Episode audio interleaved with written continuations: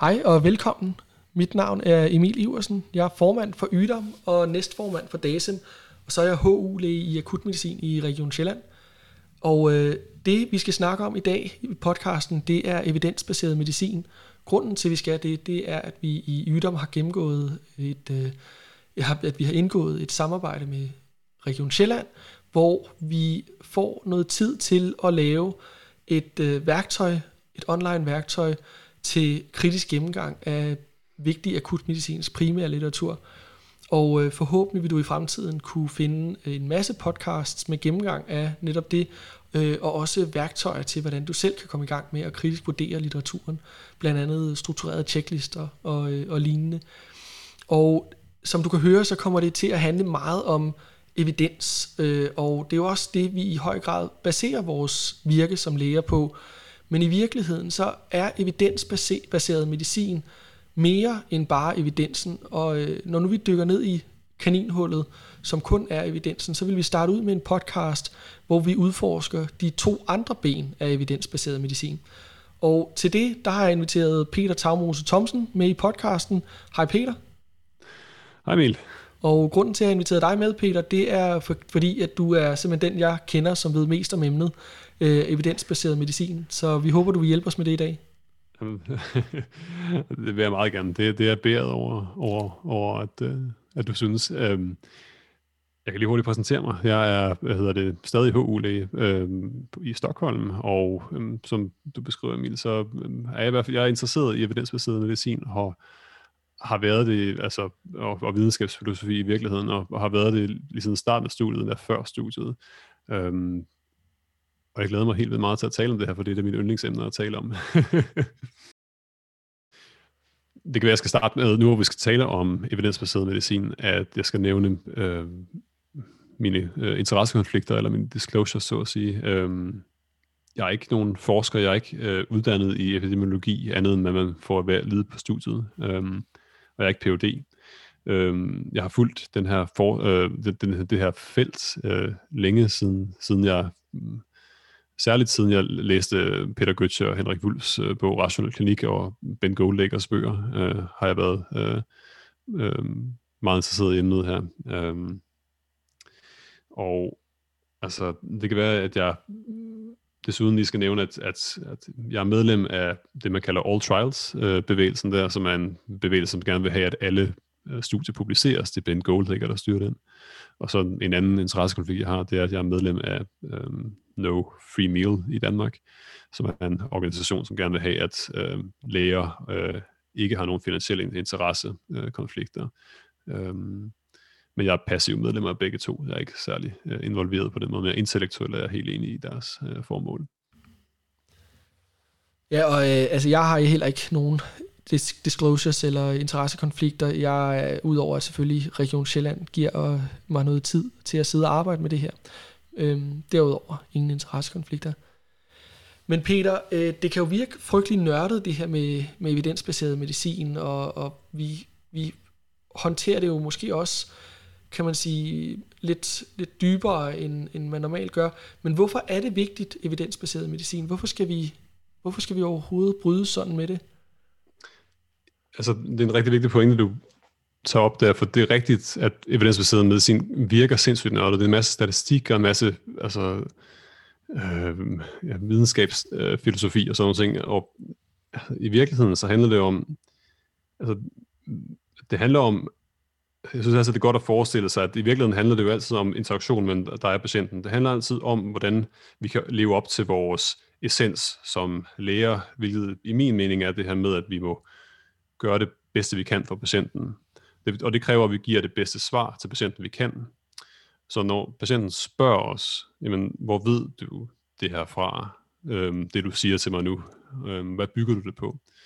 Øh, det man kan kalde epistemologien. Øhm, så, så, så er evidensbaseret medicin et slags værktøj til det svar. Det, altså, det, er ikke, det, er ikke noget, det er ikke noget perfekt svar, men det er det, hvad kan man sige, det, er det bedste, vi har. Øhm, det, det, det, det, det, den, Ken Millen plejer at sige, at altså, det her, det evidensbaseret medicin, det er den værste af alle slags medicin, øh, sådan, ud over alle de andre. Det er ligesom demokrati. Øhm, ligesom, demokrati er den, er den værste styreform af alle, vi har, udover alle de andre. På samme måde evidensbaseret medicin, den værste. Ja, vel ja. Okay, så det er, det, det, er den, det er den bedste af de, af, af de værste, vi har, eller så at sige. Og, ja. og, med, og, med, og med det mener vi jo, at altså, der er masser af kritikpunkter, og det, det, ja. det kan være tungt at arbejde med, og det ting, men der er, der er én grund til, at vi gør det, og det er for, for at gøre det bedst muligt for patienten. Og det ja. skal, evidensbaseret medicin skal kritiseres, og vi kommer måske ind på nogle af de her kritikpunkter. Men altså, så, så vi skal være kritiske over ja. for det, men, men lige nu er det, er, er det i min mening det bedste værktøj, vi har. Ja. Vi har ikke bedre værktøjer, men det er et uperfekt værktøj.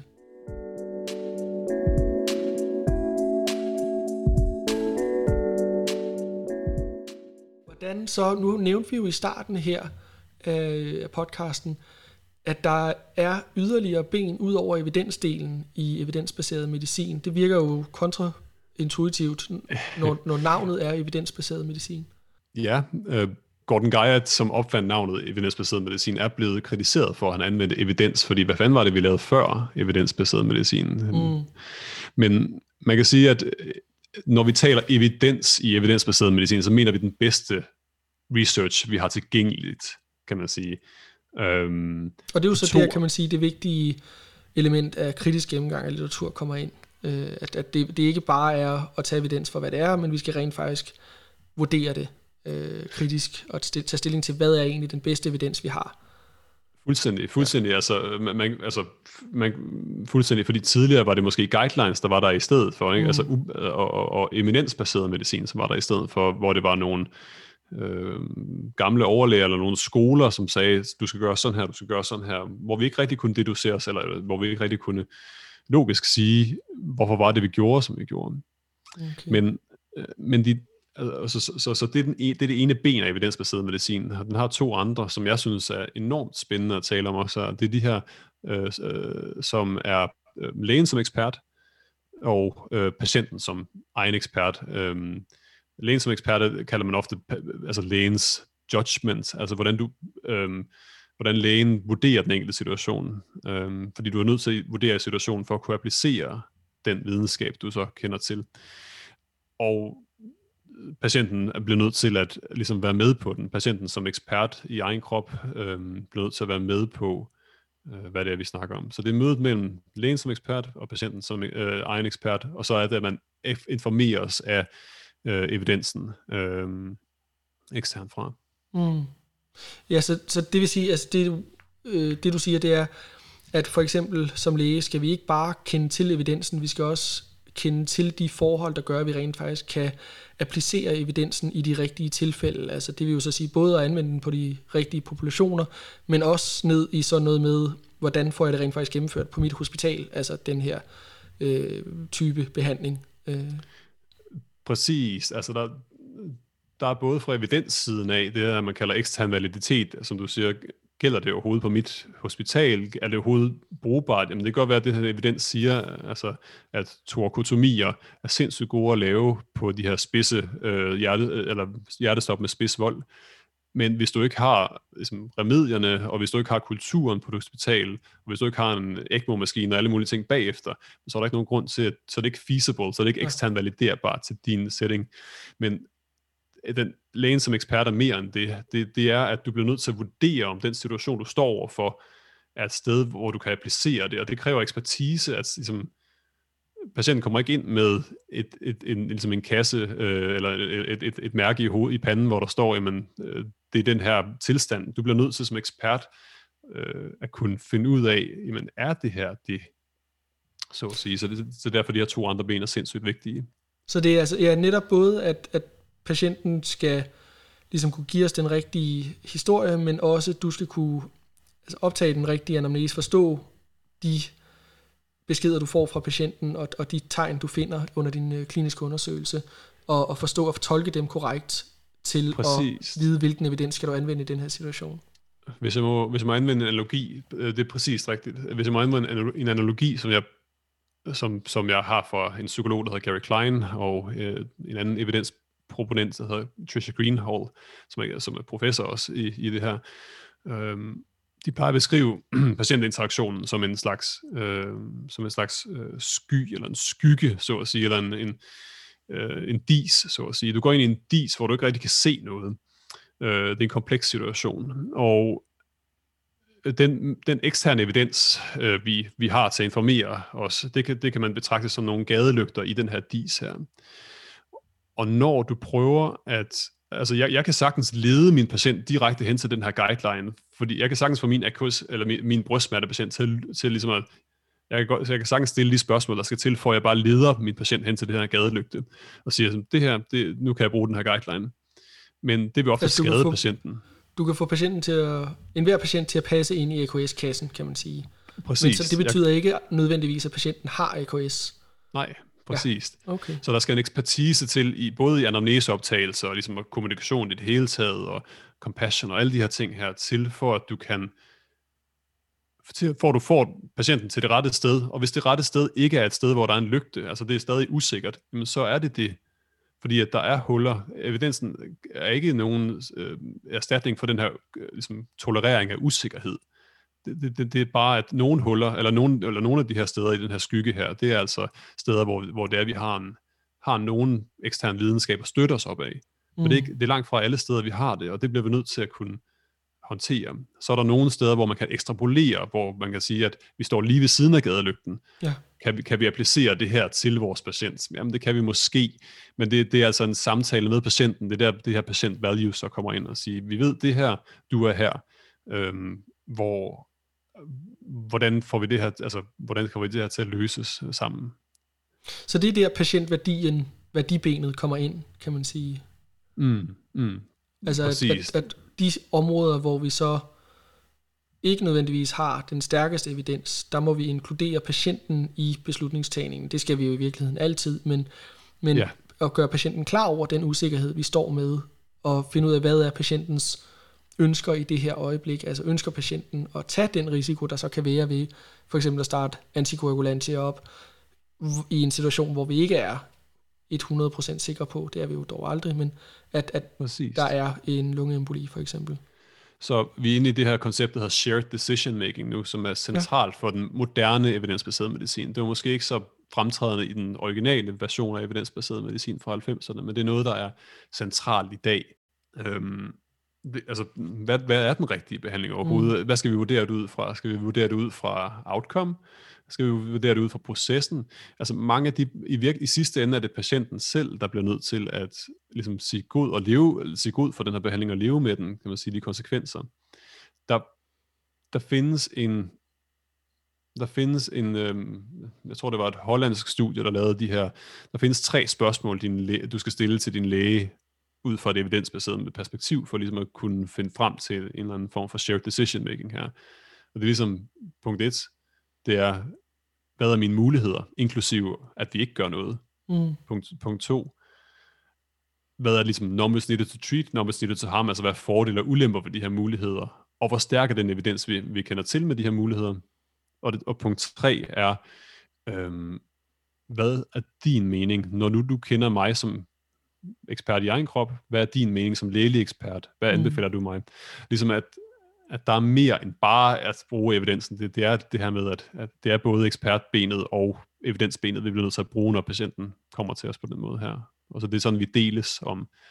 Så, så ja, der, der er mange versioner af, hvordan man laver shared decision making, men det kræver stadig et ansvar som læge. Du kan ikke bare give den her, værsgo, øh, du har øh, normal to treat her på den her hylde, og du har normal to treat på den her hylde, som er så stort og så stort. Øh, værsgo, hvad vælger du? Det må du selv om. Jeg er ligeglad med, hvad du vælger. Det er, ikke, det er en version af shared decision making, men det er ikke den version, som de fleste ønsker, at vi udfører som læge. Man har brug for lægen som ekspert samtidig med.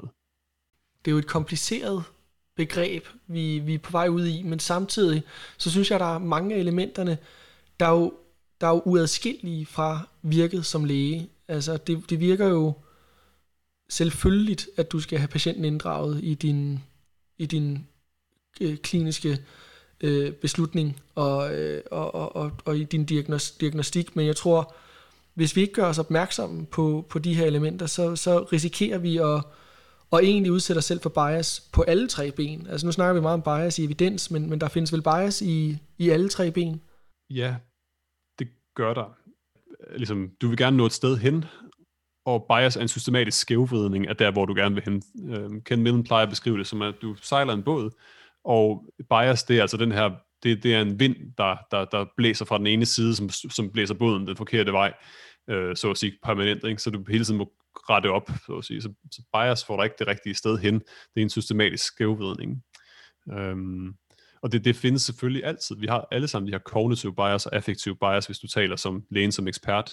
Øhm, øh, jeg øh, har affective bias over for øhm, øh, visse grupper, øh, og det ved vi ikke altid, hvad for nogle grupper vi har, ligesom har, har aversion mod, og hvad for nogle grupper vi bedre kan lide. Altså, øhm, det, men det er vigtigt, at vi er opmærksomme på, at hvis vi, hvis vi forskelsbehandler for eksempel alkoholikere, kvinder, øhm, øh, andre etniske grupper, der, der kan øhm, folk, der har brug for tolk, der kan være forskellige måder, så der, der, der er bias over det hele på den måde. Mm. Øhm, øh, så så de, de er vigtige at, at, at, at være opmærksom på de her kognitive og affektive biases som læge. Mm. Men hvordan, hvad er det så, jeg skal gøre som læge, når jeg, når jeg står i den her situation, hvor jeg har en patient, som jeg tænker har en, en tilstand? Hvordan anvender jeg evidensbaseret medicin i den situation? Altså, kan du komme med et eksempel, hvor du ligesom øh, engagerer alle tre ben? Hvis, jo, øh, hvis, hvis du har en patient, som, som har en en lungeemboli. Lad os, lad, lad os sige, at du har fundet en lungeemboli. Vi er kommet frem til den del af behandlingen, hvor det er, at du har en, en, en lungeemboli. Du har indtil videre brugt lægen som ekspert til at finde ud af, at den her patient, der kom ind med brystsmerter, det var en sådan brystsmerte, hvor vi synes, at det var mere lungeemboliagtigt, end det var AKS-agtigt. Du havde en gestalt måske, der sagde dig, at, at det her, det var øh, at, at, at, at du havde både en gestalt, men også måske noget, nogle, nogle, øh, noget, en, dit illness script, som man kalder det, din, ligesom, din database om, hvordan en lungeemboli ser ud ind i hovedet. Den, den, øh, du, du, øh, nogle af de signaler fik du ligesom fra den her patient her, øh, så derfor i gang satte du, du kom over en eller anden form for tærskel, og i gang satte så den her, du tog måske et som gjorde, at jamen det, det, det lignede noget, og så kom du hele vejen frem til, at nu har vi kommet til der, hvor vi har lavet en CT-scanning, og vi har fået en, en lungeemboli. Det er ekspertdelen, kan man sige. Og meget af det her har selvfølgelig været informeret af en form for evidens øh, løbende. Øh, du har måske brugt nogle Wells-kriterier eller nogle PERC-score, for ligesom at guide dig i løbet af det her, når du vidste, at patienten var applicerbar til de her kriterier, altså at patienten levede op til de inklusionskriterier, der er for de her øh, clinical decision tools, som Ken Mill plejer at sige. Øhm, og nu er du kommet til det her punkt her, hvor du så er nødt til at behandle din patient. Øhm, mm, og jamen, hvis jeg var patient, så, vil jeg, så, så er det de her tre spørgsmål, der kommer frem, når det er, jamen, hvad er mine muligheder? Du siger nu til patienten, jamen, du har en, vi, vi, vi er rimelig sikre på, ud fra vores sådan, vurdering nu, at du har en lungeemboli, altså en blodprop i lungen, og det her, hvor den her shared decision making starter. Den har måske allerede været i gang undervejs, hvor det er, du har fortalt, jamen, vi kan gå den her vej, hvor det er, at du har en risiko på det her, hvis jeg sender dem ind på 100, eller også kan vi lave den her CT-scanning. Øh, så, så zero decision making er en løbende proces. Det er noget, der foregår under hele det kliniske interview. Men mm. Øh, lad os tage det her punkt i, i samtalen, hvor det er, at du så til sidst bliver nødt til at øh, tale med din patient om, øh, hvad skal vi gøre? Og her er det, at øh, her er det, at du, du så øh, kan, kan hvad hedder det, ligesom, sige det her med spørgsmålet lidt, sådan, hvad er dine muligheder? Jamen, dine muligheder er, jamen, enten lad vi være, hvis det er en perifær lungeemboli eller en subsegmental, eller hvis vi siger, at, at, at du at, at præg til sandsynligheden, før du begyndte at lave den her undersøgelse, var sindssygt lav, og der er meget stor sandsynlighed for, at det er en falsk positiv, så kan det være, at, at du vil forklare det til din patient og sige, at det her det er så lav en sandsynlighed for, at det skulle være en rigtig lungeemboli, at risikoen for en for at give øh, behandling af, af, ligesom balanceret mod, men at være for, fordelagtig og, og, og, og farlig, og det kommer på, hvad du gerne vil, hvor du er henne i det her. Så ligesom, hvad er patientens valg i virkeligheden, det jeg prøver at beskrive her? Øhm, og det afhænger, det bliver du nødt til at forklare på en eller anden måde for patienten. Øhm. Så det er jo både at, at håndtere usikkerheden, altså at du skal være bevidst omkring, hvad ændre det resultat, du har for eksempel fra CT-scanningen på patientens risiko for rent faktisk at have tilstanden. Og hvad er så nu balancen imellem risikoen ved at have den tilstand, og risikoen ved eventuelle bivirkninger eller komplikationer ved, ved behandlingen i mm. den her situation. Mm, mm, mm, exakt. Og så i sidste ende, så altså, nok så meget, du kan, altså, du kan slå op, at du ved, hvis, du, hvis vi tager det her eksempel med lungeemboli, du kan slå op, at jamen, blødningsfrekvensen på Eliquis er mellem, øh, mellem 2 og 5 procent, noget i den stil, altså hvilket, alt efter hvilket studie man tager. Øhm, øh, vi kender ikke rigtigt til numbers til treat for lungeembolier, fordi at der er meget altså, der er kun lavet to rigtige sådan, studier, og de er ret dårlige kvaliteter, de fra 60'erne og sådan, så det ved vi faktisk ikke rigtigt her. så, så der vil altid være huller i din viden, der vil altid være usikkerhed, øh, og i sidste ende bliver I nødt til at tage en form, form for beslutning sammen. Øhm, mange gange vil den være støttet på en eller anden måde af en, af en guideline, og forhåbentlig er den så evidensbaseret og ikke øh, øh på anden vis som biased. Øh, øh, men hvad gør vi så i den situation, nu hvor vi står med en patient, som vi tænker har en lungeemboli, men hvor vi måske er bevidst om, at evidensen ikke er stærk nok til, at vi har et number, numbers needed to treat, vi, vi tør stole på måske lige frem, og vi ved, at der er en betydelig risiko ved behandlingen, men vi ved også, at der kan være en risiko ved ikke at behandle den her patient. Hvad, hvad gør vi så i den her situation? Altså, nu kommer vi ud i nogle sådan kommunikationsmæssige øh, øh, store spørgsmål. Skal vi, I hvor høj grad skal vi informere vores patient om de risici og så videre, der er? Skal vi være den paternalistiske læge, som siger, det gør vi bare det her. Altså, øh, øh, eller, sådan, jeg har god erfaring af det her. Øhm, jeg, eller øh, jeg, øh, og ud fra et passofysiologisk øje med, så, eller sådan baggrund, så, så lyder, lyder det her som en god idé at gøre. Vi behandler alle vores patienter sådan her, det skal nok klare den det vil være den paternalistiske måde at gøre det på. Eller også så, altså, jeg, jeg kan ikke sige, hvad man, altså, hvad man skal gøre, men jeg kan sige, altså, hvad jeg vil gøre, det afhænger fuldstændig af situationen. Som, som man siger i evidensbaseret medicin her, jeg tror, det er Ken Millens mentor, i, som, som plejer at sige, det it all depends. Det afhænger af, hvad situationen er. Så men, medmindre vi har en mere konkret case, så er det svært for mig at sige sådan, hvad jeg vil gøre. Har du en lungeemboli, er du kommet til det punkt, hvor du har fundet ud af, at der er patienter, der har en lungeemboli, men så er det, at vi nok ofte vil være bliver nødt til at behandle den. Og det, det er derfor, vi skal tænke nøje over prætestsandsynligheder og vores undersøgelser, før vi ligesom går ud i dem. Fordi risikoen er, at vi bliver nødt til at behandle noget, som er en incidentalom, eller sådan noget, som er en sådan minimal lungeemboli, kan man sige. Og når, når, når vi har fundet den, er det svært at lade være med at behandle den.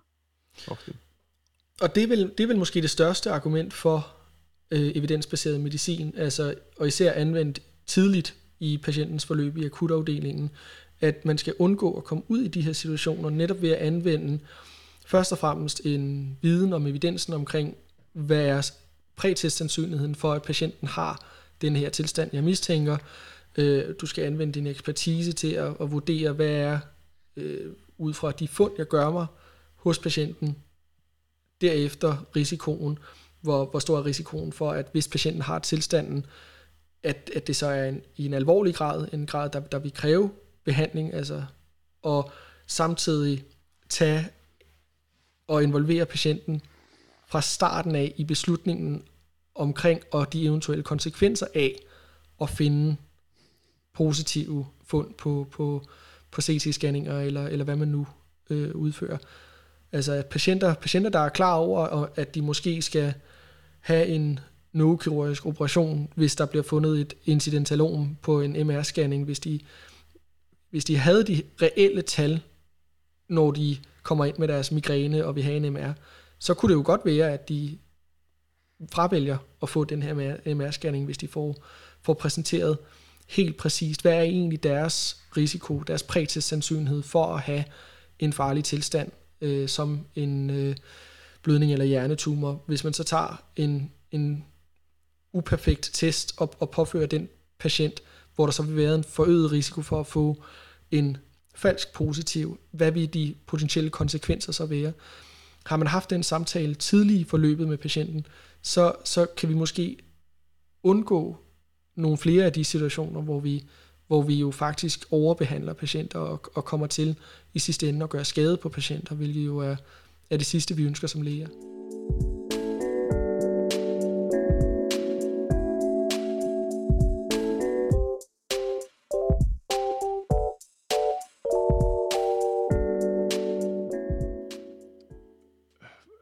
hvis, hvis du ikke har haft samtalen, og hvis du ikke kan tale om det, du, hvis du ikke kan dele dine tanker med patienten her, øh, så, så, så, er der, så er der risiko for, at, at, at du øh, kommer ud i problemer også som læge. Jerome Hoffman, en, en, en, akutmedicinsk professor og legende inden for akutmedicin, han øh, er, amerikan, er amerikaner, og han, han, han, han har igennem årtier snakket omkring øh, problemerne ved øh, ligesom, øh, øh, evidensbaseret medicin, øh, eller ikke, øh, ikke problemerne ved det, men, men som nuancerne i evidensbaseret medicin, hvordan jeg placerer det til virkeligheden. Og en af de, og, og, og, og hvordan øh, ligesom, en af de store problemer i dag, det er jo lidt det her med, at hvis din patient, nu lad os sige, at vi går lidt tilbage i den her patientcase her, du har en patient, der du har en, øh, du har en svagt positiv D-dimer, øh, din patient øh, er så ekstremt bange og, og kræver at lave øh, den her CT-scanning, øhm, hvor, du, hvor du i virkeligheden aldrig nogensinde havde mistanke om lungeemboli, men der er nogen, der har taget den her del ja, for ja. dig. Den kender vi vist alle sammen, den der. ja, præcis, altså det, og det, det er sindssygt hyppigt. Øhm, og hun, er, hun eller han har måske læst på Google, at men D-dimer betyder at lungeemboli og så videre. Du er i den her situation, hvad gør du? Øhm, og der, der har Jerome Hoffman snakket om det, det, man kalder vores fiduciary duty. Øhm, at vi at vi, hvad er vores mening som lærer i samfundet, så at sige. Vores mening som lærer i samfundet, det er, at vi, vi er eksperter på en eller anden måde. Vi har fået lov til, at samfundet uddanner os til at blive den her ekspert, vi er. Og det grunden til, at vi er det, det er fordi, at jamen, du kan ikke google dig frem til det, vi er. Som samfundet kan du ikke google dig frem til, hvad, hvad, hvad, hvad det er, vi øh, ligesom er som, som læger. Øh, men, for, men, men ligesom, som kontakt med samfundet har vi sagt, at jamen, vi vil altid sætte patienten over lægens interesser. Så når vi har den her samtale med den her patient her, øh, så kan det være, at, at, at, at de bliver sindssygt sure og siger, jeg vil, jeg kræver den her CT, jeg vil have den her CT-scanning. Og det logiske argument mod det er lidt, at jamen, prøv at, som Jerome Hoffman siger her, sådan, prøv at, du har, øhm, du vil gerne have den her CT-scanning, og, og prøv, det nemmeste i verden vil være bare at give dig den her CT-scanning for mig, fordi at øh, jeg bruger masser af tid på at diskutere det her med dig. Jeg øhm, har øh, en masse andre patienter, jeg kunne komme videre til, hvis jeg bare gik videre. Øhm, hvis jeg har fejl i, at, at det kan være, at du har en minimal lungeemboli, men det tror jeg ikke, du har, men hvis du har det, så, så, så, mis, så, så at sige, misser jeg den, og så kan jeg komme i en masse problemer i det her. Altså, så, så jeg har alle interesser, mine interesser, lægens interesser er i, at jamen, bare lave den her undersøgelse her. Men grunden til, at jeg har den her samtale med dig lige nu her, det er fordi, at jeg altid har sagt, at jeg vil tage dine interesser over mine egne som læge. Og det er derfor, jeg tager den her samtale. Det nemmeste i verden er bare at skrive antibiotikaen ud. Det tager 5 minutter at skrive det ud. Det tager 10 minutter at tage samtalen. Og det er det, der, det, er det her, som, som, som er problemet i, i dag, at, at vi i højere og højere grad tvinges til at tage de her valg her, hvor det er ikke er i patientens interesser. Man skal være modig desværre for at, for ligesom at, at, at kunne agere som lægens bedste allierede øhm, med alle de her eksterne pres, der er kommet på. Men spørgsmålet er, tillader, tillader samfundet os at udføre evidensbaseret medicin? Jamen, i, i sidste ende, det, det, det der forlanges på en eller anden måde, det er jo, altså, vi, er, vi, det virker som om, at samfundet i højere og højere grad gerne vil have en eller anden form for 100% sikkerhed. Og det er igen tilbage til det der med tolerating uncertainty. At, jamen, post-test-sandsynligheden vil altid være 1 ud af 100, eller 1 ud af 1000, hvis vi har en rigtig god test, eller 1 ud af 10 nogle gange, hvis vi har en dårligere test. Men der vil altid være en risiko. Og, og problemet er lidt for patienten, det er, at der er skrevet om det her i, altså, hvor langt, hvor, hvor langt vil du have din post-sandsynlighed ned for de forskellige ting? Øh, hvor sikker vil du være? Nogle gange kan det kan være, at din, din patient der, når det er, du har taget din D-dimer, okay, du siger, at det ikke er en lungeemboli. Hvad er det så? Jeg bliver nødt til at vide, hvad det her symptom er for noget. Og det kan jeg godt forstå, fordi det er ofte invaliderende, og det kræver nok ofte en eller anden form for kommunikation med patienten i stedet for. At, ligesom at kunne kunne tale om de her ting, i stedet, i stedet for, at, at vi bare bestiller blinde tests og får, får den her kaskade i gang af, af, af diagnostiske tests og overdiagnostik. Mm. Uh, altså, øh, der, der, der er skrevet en bog, der hedder Overdiagnosed af Gilbert Welch og, og flere. Øhm, og der, der, snakker, der snakker de om det her med, jamen, på et tidspunkt i den diagnostiske proces, når der kommer du ned på så lav en sandsynlighed for, at der er noget farligt, at, at det kommer til at skade dig på en eller anden måde at gå videre. Men, øh, øh men altså, han, der beskrives, der er to veje. Enten så, enten så vælger patienten en pathway of disease, så at sige, at du er den patient, der for alt i verden gerne vil have din positive sandsynlighed ned på så lavt som muligt. Og det er okay, men risikoen er, at øh, at du falder ind i den her kaskade af overdiagnostik. Fordi øh, for, for lungeemboli og for, for, øh, hvad hedder det, for AKS har man, øh, for, for lungeemboli har man, øh, har man forsket sig frem til, at det er måske omkring 2% positiv sandsynlighed. For AKS har man sat en positiv sandsynlighed på 2% også nu her øh, fra, øh, fra ACIP, den amerikanske mm. akutmedicinske. Altså, så, så, så der, er en, der er en vis værdi, hvor vi, eller kommer vi under den, så er vi, hvad hedder det, så vi, så er der en balancegang der med, at, at vi kommer til at skade patienten mere.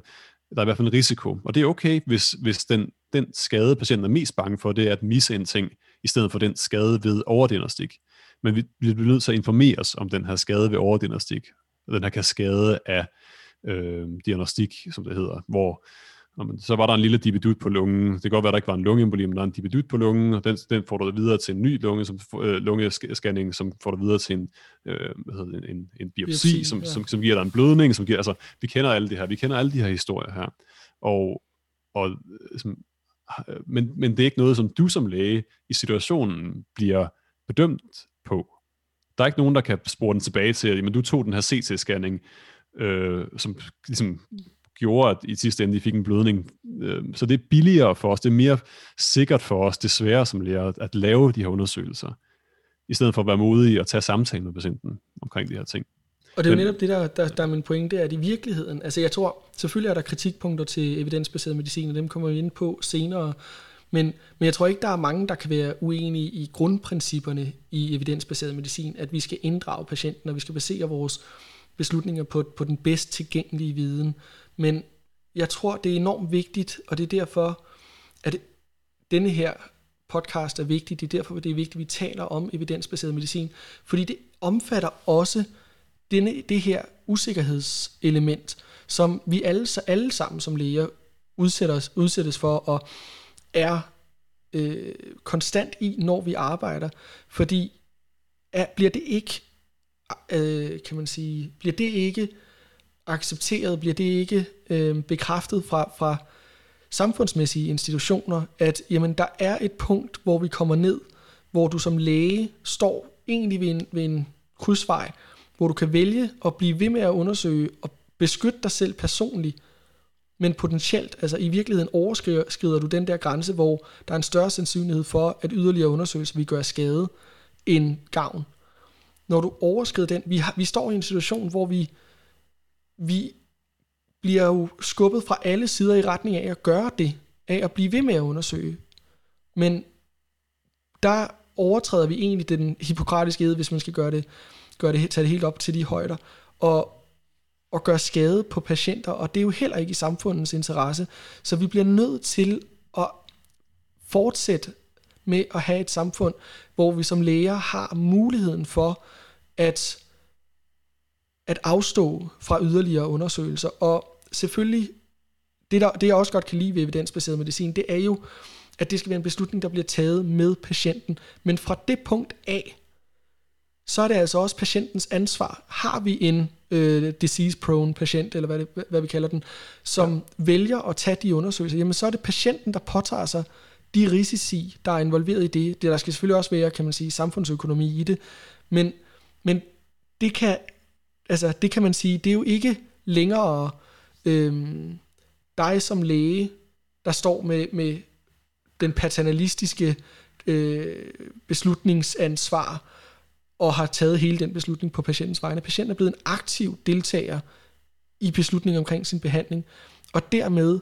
så frelægges jo også noget af ansvaret fra lægen. Og det mener jeg også bør, bør anerkendes øh, i kan man sige, den bredere forståelse af, hvad er egentlig den, den lægefaglige øh, vir, øh, kunden og det lægefaglige virke, ikke også? Mm. Det, det er, er præcist. Øhm, der var nogle ting, jeg lige ville nævne der. Øhm, don't just do something, stand there. Ja. Som, som Jerome Hoffman siger, ikke? Og, og som, som øh, der er kommet en fantastisk artikel også af Gerben Kaiser og øh, Fatovic øh, fra Australien, akutmedicin også. Koncept, det, her, det, det her koncept er, når vi kommer ned, det er okay at, at, at udføre det, man kalder deliberate cognitive inertia. At aktivt lade være med at gøre noget. Jeg har overvejet det her, og det er bedre at lade være.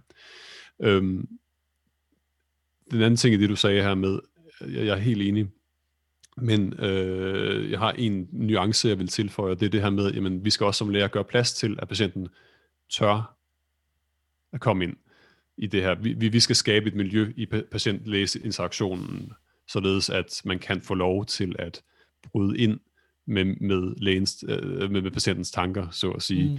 Fordi der er en magtforhold. Ja. Vi er, det er et asymmetrisk forhold. Patienten vil gerne have noget fra os. Det er os, der har magten. Så vi bliver nødt til at reducere den magt, øh, vi har så meget som muligt. Empower patienten så meget som muligt, så de føler sig klædt på til at tage den her beslutning. Og så støttet af os, så at sige. Det, vil være, det, det, det er min fortolkning af, hvordan vi bedst muligt øh, hjælper patienten i, i, i den moderne, vest, moderne vestlige medicin.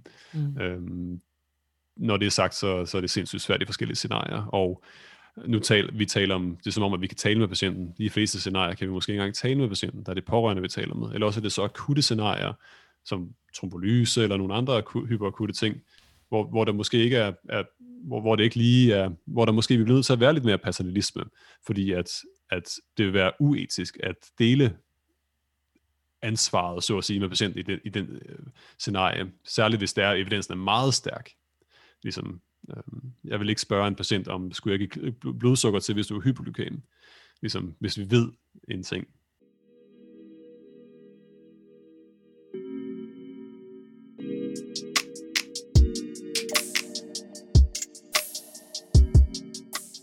Er det så nogle af, af de kritikpunkter, vi, vi hører omkring evidensbaseret medicin, som du har nævnt tidligere? Er det dem, vi, vi vil bevæge os på vej over i? Jo, men altså, det kan vi, det, det kan vi sagtens tage en snak om, agtigt, fordi at der er helt klart nogle kritikpunkter, vi skal snakke om med evidensbaseret medicin. I hvert fald ud fra, hvad kan man sige, evidensbaseret medicin 1.0, som var den, der blev lavet ligesom i, i, i starten af 90'erne af, af Sackett, øhm, øh, og, og, og Gordon Guyatt og alle dem her fra McMaster's Universitet øh, i Hamilton i Canada. Øh, ligesom det, hele reaktionen, he, hvorfor var det, altså hele reaktionen på evidensbaseret medicin kom frem i sin tid, det var jo, at man havde, øh, op til da, havde man den her sådan, øh, hvad kan man sige, det man kan kalde eminensbaseret medicin. Der var også guidelines før, kan man sige, men man kunne ikke rigtig lede tilbage til, hvor kom den her, ligesom, hvor kom det her fra? Øhm, så evidensbaseret medicin prøvede jo at løse det her problem med, at jamen, den viden, vi havde indtil da, med rationalisme og empirisme, som det hedder, den var biased, der var bias i det, og øh, derfor vil man prøve at, at øh, eliminere det her bias ved at forfine vores forskningsmetoder. Og den anden ting, det man, prøvede, man ville prøve at gøre, det var, at man ville prøve at sammenfatte al den her evidens, således at den her informationsoverload, der, der nu er blevet skabt, øh, den blev vi altså nødt til at gøre tilgængelig for lægen, således at man kunne syntetisere evidensen ned til et punkt, det er metaanalysen og den systematiske review, så man kunne få ligesom syntetiseret, syntetiseret det ned til et punkt, øh, så, så var applicerbart for lægen. Øhm, kriti- det, øh, den her forgrund er vigtig for at forstå, at forstå lidt for at vide, hvad, hvad kritikpunkterne er for evidensbaseret medicin. Øhm, en af de store kritikpunkter her, det er, øhm, der, er der, er der er en mand, der hedder, der er en forsker, epidemiolog, metaforsker, der hedder John Ioannidis. Han har stået, han, han, er, han er proponent for evidensbaseret medicin. Um, og øh, synes, øh, altså, han, han, men han, han, har, han har lavet nogle øh, artikler, som har, har, har øh, som prikket huller i øh, noget af evidensbaseret medicins videnskab. Øhm, og det er, ikke, det er ikke fordi, at evidensbaseret medicin er et dårligt koncept, men det er ligesom, der er en dualisme. Det som ideen evidensbaseret medicin er, og det som ligesom er det, der praktiseres, og det der er virkeligheden.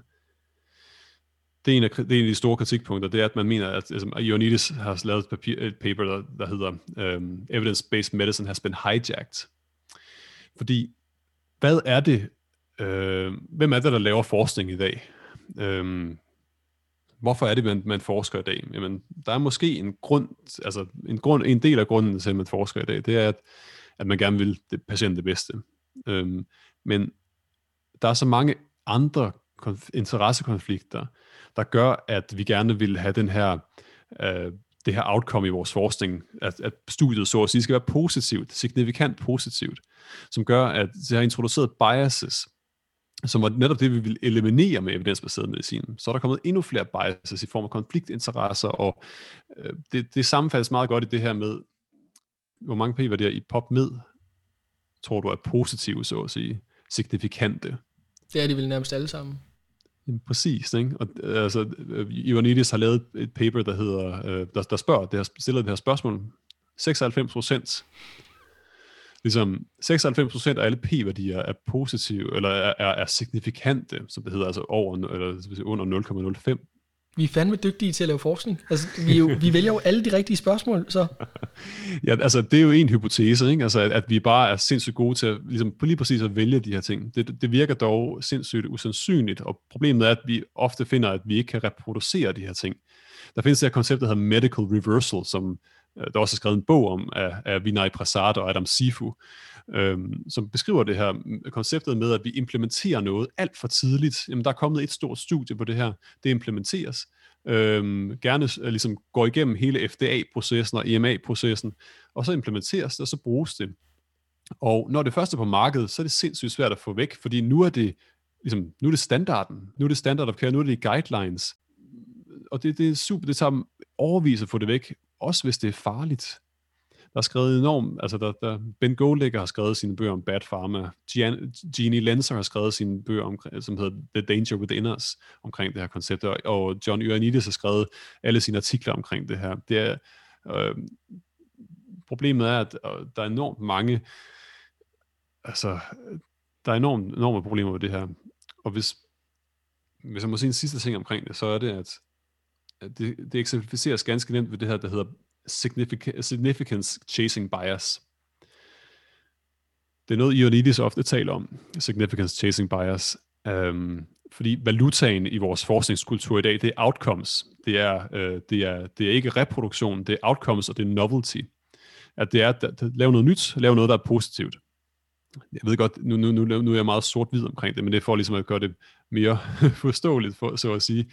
Fordi øhm, øh, significance chasing bias problemet er her, at, at, at vi ofte, på grund af de her interessekonflikter, på grund af de her penge, der er investeret i alt det her, enorm mængde tid, enorm mængde penge, der er investeret, både for universiteters side, men også for pharma, at jamen, de bliver nødt til at være positive, de her studier. Så derfor, selvom man vil gøre det bedste for patienterne, så, så, så i sin kognitive bias, når man træffer beslutninger i løbet af processen, så gør man måske nogle beslutninger, som gør, at det bliver mere positivt. Oftest ubevidst men, ikke, men, men nogle, gange, nogle gange bevidst.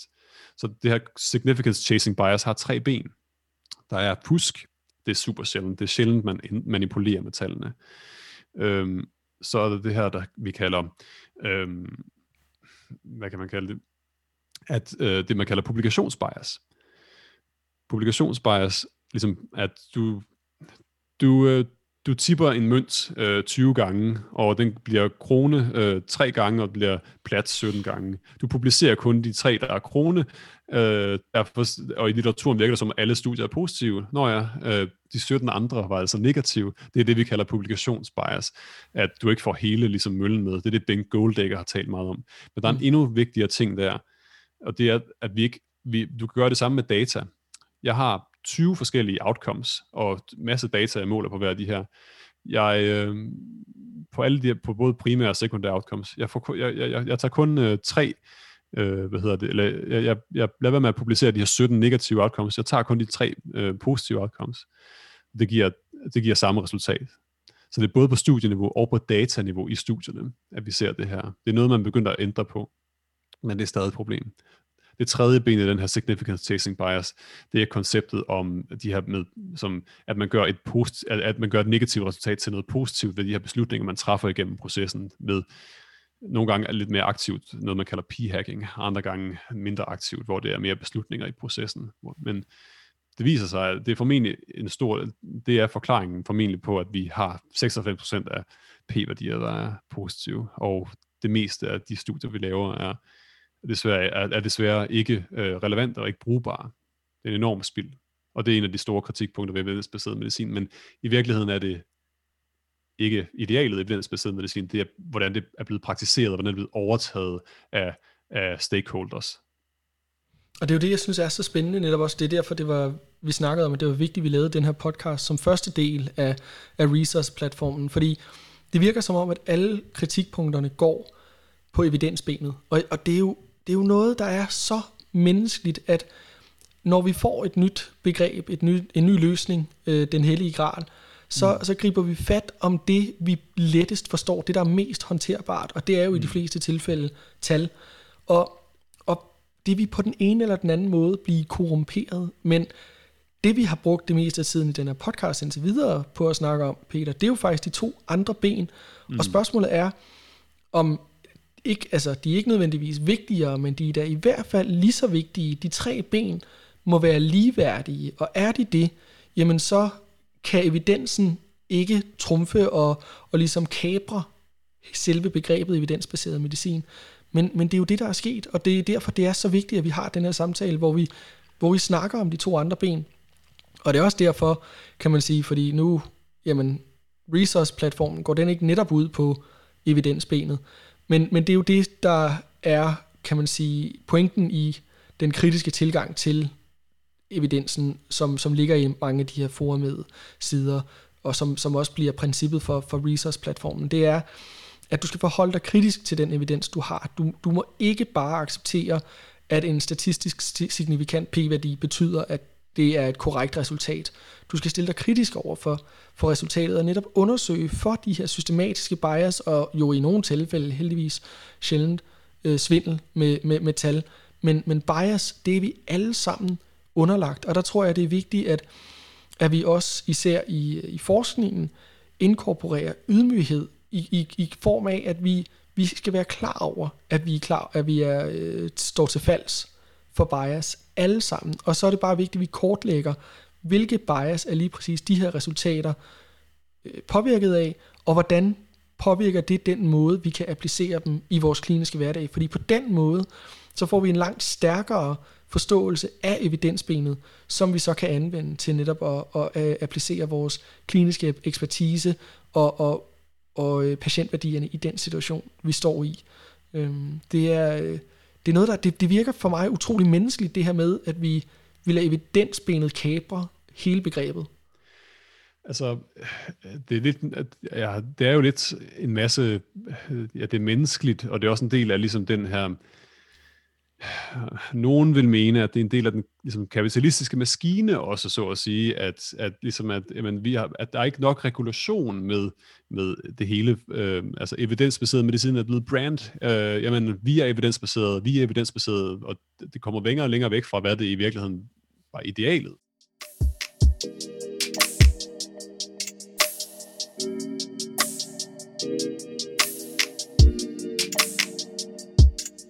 Du nævnte en ting, som jeg lige vil gribe fat i også her, og det er, at du nævnte det her med signifikansbegrebet.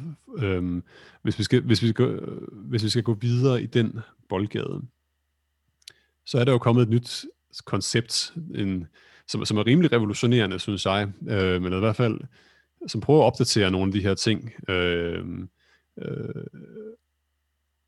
som, som en akutmediciner, Anand Sensi i, øh, i Australien har, har, har snakket om øh, et koncept, han kalder EBM 2.0, og som også Justin Morgenstern og Ken Millen øh, og øh, Casey Parker ved Broomdogs har, har snakket om og podcastet om her.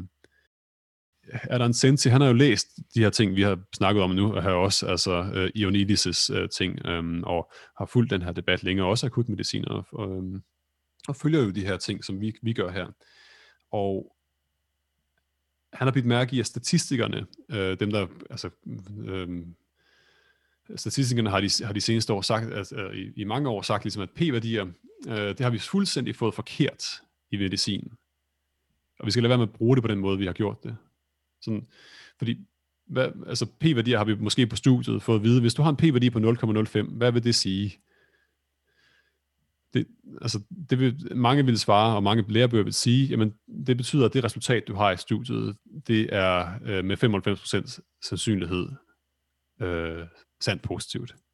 Og det er helt forkert, ifølge den her nye Anon Sintis øh, tilgang, øh, som han baserer på de her statistikker i USA, øh, American Association of uh, American Statistician, Statisticians uh, Association, tror jeg det hedder. Um, konceptet er sådan her, i stedet for, at vi skal tænke øh, biasisk på det, altså vi skal tænke probabilistisk på det.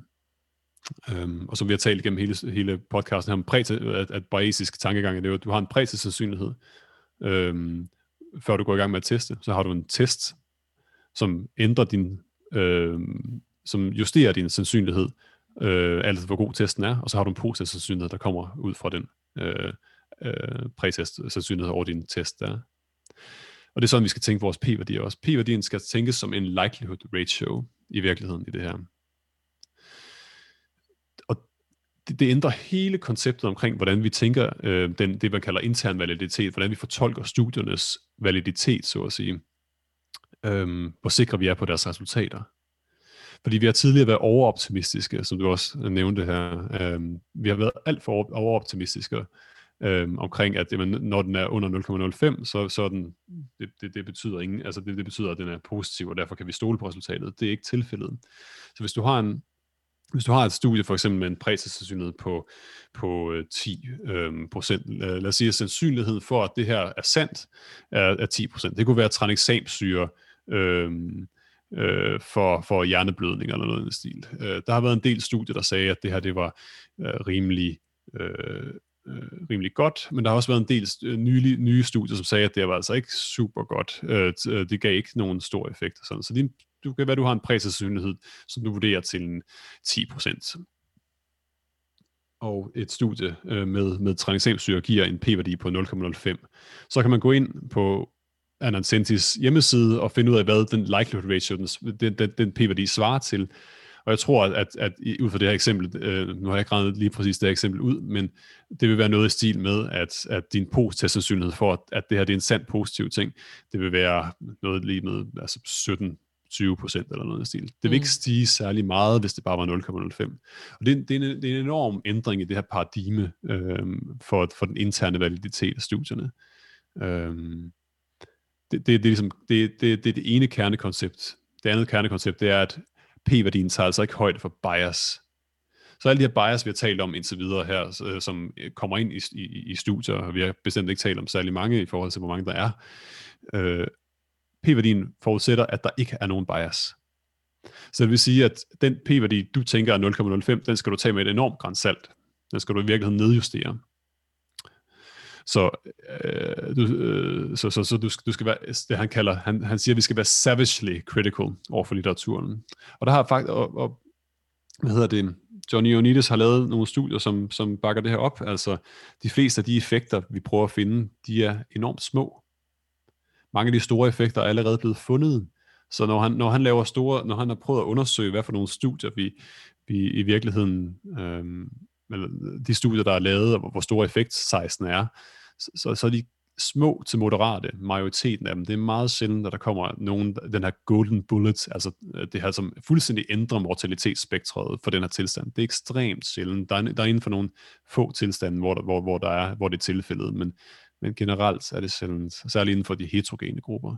Som og det er jo så derfor, at, øh, at de fleste resultater, især fra, fra farmaindustrien, jo bliver præsenteret med relativ risk reduction, frem for absolut, at, at du bliver nødt til at gå ud i, i relative risikoreduktioner for at kunne påvise en, en signifik eller en effekt, der, der lyder som noget i vores ører, når vi er ude i de her, de her små ændringer.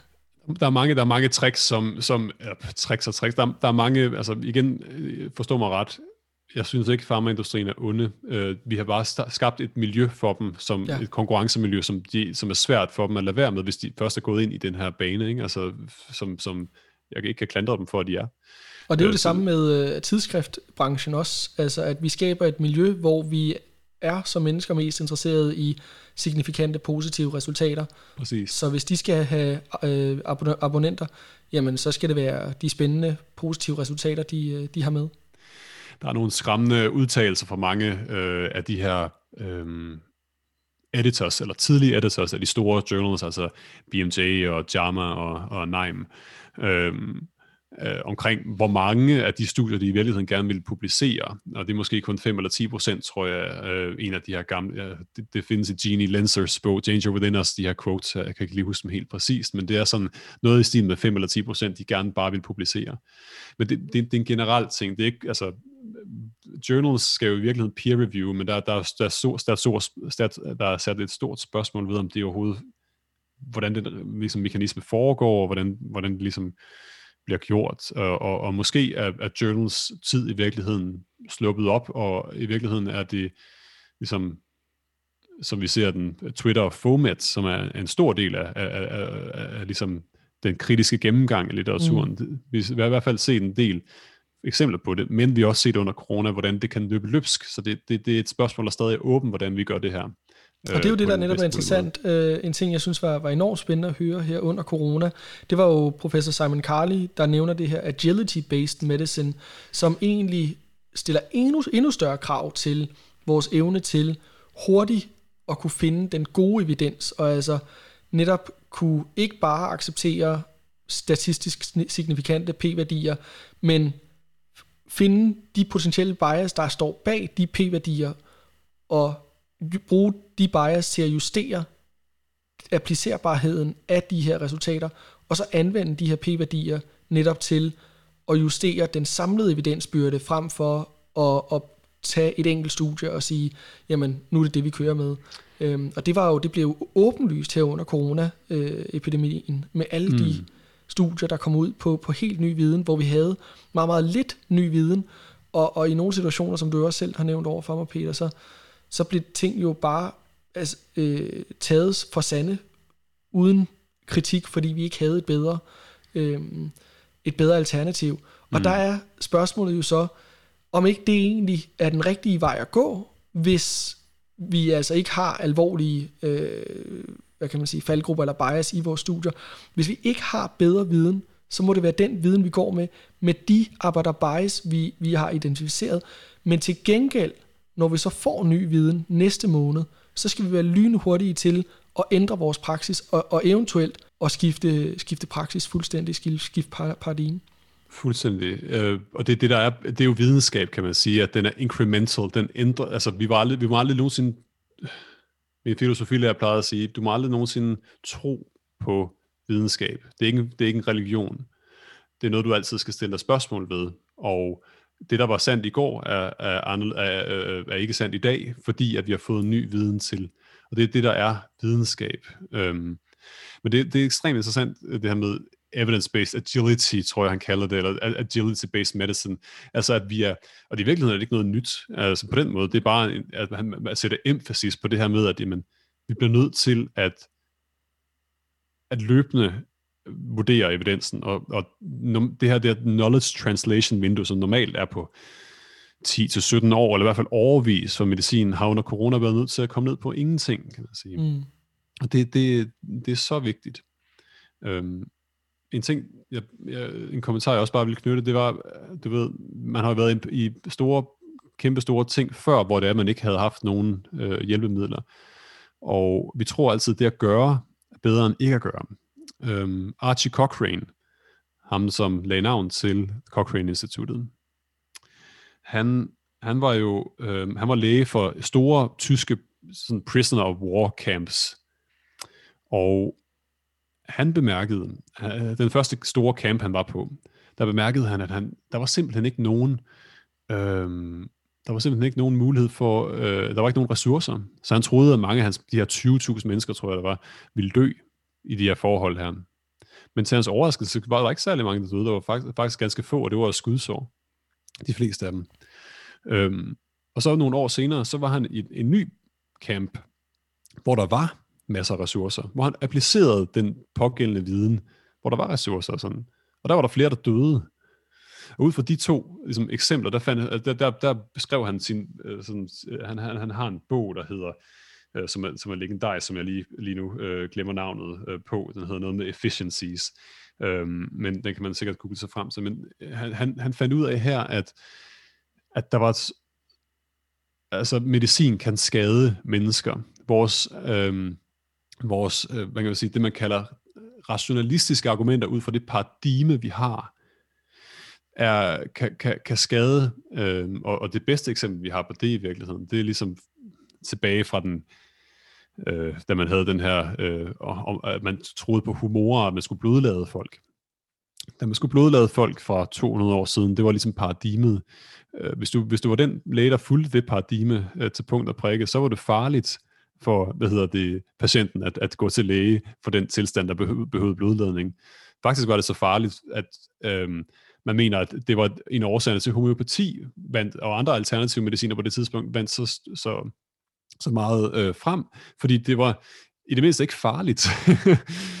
øhm, øhm, så, så, så det er vigtigt, at vi vi må gerne have rationalistisk argument, altså vi må gerne have rationalistisk ligesom, tankegang omkring øh, vores, øh, vores øh, klinik. Det er vigtigt, at vi har, øh, har, vi må gerne ud fra fysiologien ekstrapolere. Vi skal bare være meget ydmyge omkring det, fordi det kan være forkert ud fra det paradigme, vi kører lige nu her.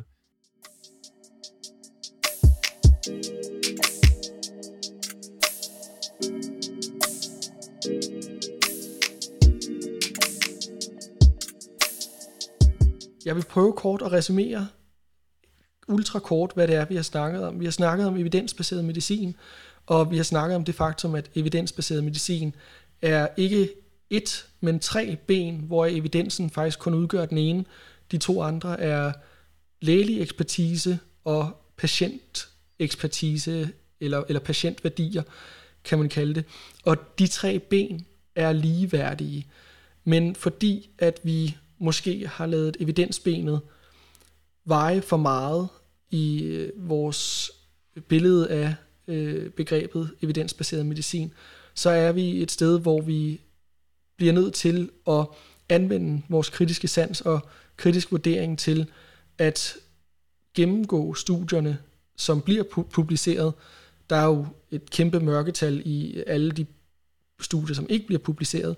Men den viden, vi trods alt har tilgængelig, skal vi stille os kritisk over for og identificere de potentielle bias, som alle studier i en eller anden grad vil være påvirket af, og ikke lade os forblænde af statistisk signifikante p-værdier, men måske begynde at anvende dem mere som en likelihood ratio, der kan forskubbe øh, evidensbyrden i de fleste tilfælde ganske, ganske lidt, men, men i en eller anden retning, og så anvende den evidens med de arbejder bias, som vi identificerer ud fra, øh, fra de bias i den kliniske situation med patienten, hvor vi inkorporerer den med de to andre ben, øh, den lægelige ekspertise og, og patientværdierne, for at opnå det bedste outcome i den situation for den patient.